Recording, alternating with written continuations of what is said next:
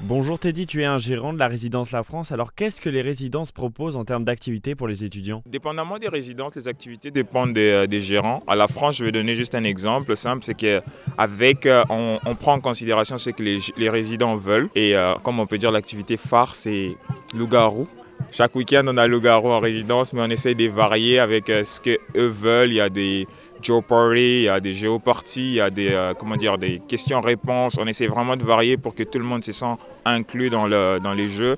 On fait euh, soirée FIFA, ping-pong, euh, il y a toutes sortes de soirées qu'on essaie de faire. On fait même des sorties bowling qu'on a fait en résidence. Ça, c'est actually cool parce que c'est, c'est pas souvent qu'on en fait, mais cette année, on a pu en faire et beaucoup de gens ont aimé ça.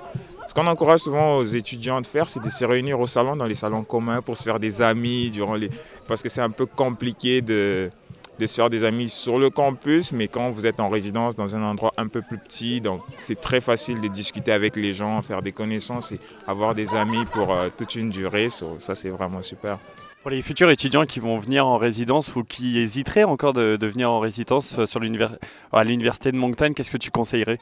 Moi, je conseillerais d'aller en résidence parce que ça, c'est quelque chose qui m'a beaucoup aidé personnellement. Ça fait 4 ans que je suis à l'université et 4 ans en résidence. J'ai appris, j'ai connu beaucoup de cultures, j'ai beaucoup de, comment dire, je dirais, connaissances culturelles variées maintenant et des amis des différents horizons. Aujourd'hui, si je vais dans tel pays, je que je, en France par exemple, je sais que je ne dormirai pas dehors parce que j'ai des amis là et toutes ces amitiés-là se sont tissées dans les résidences.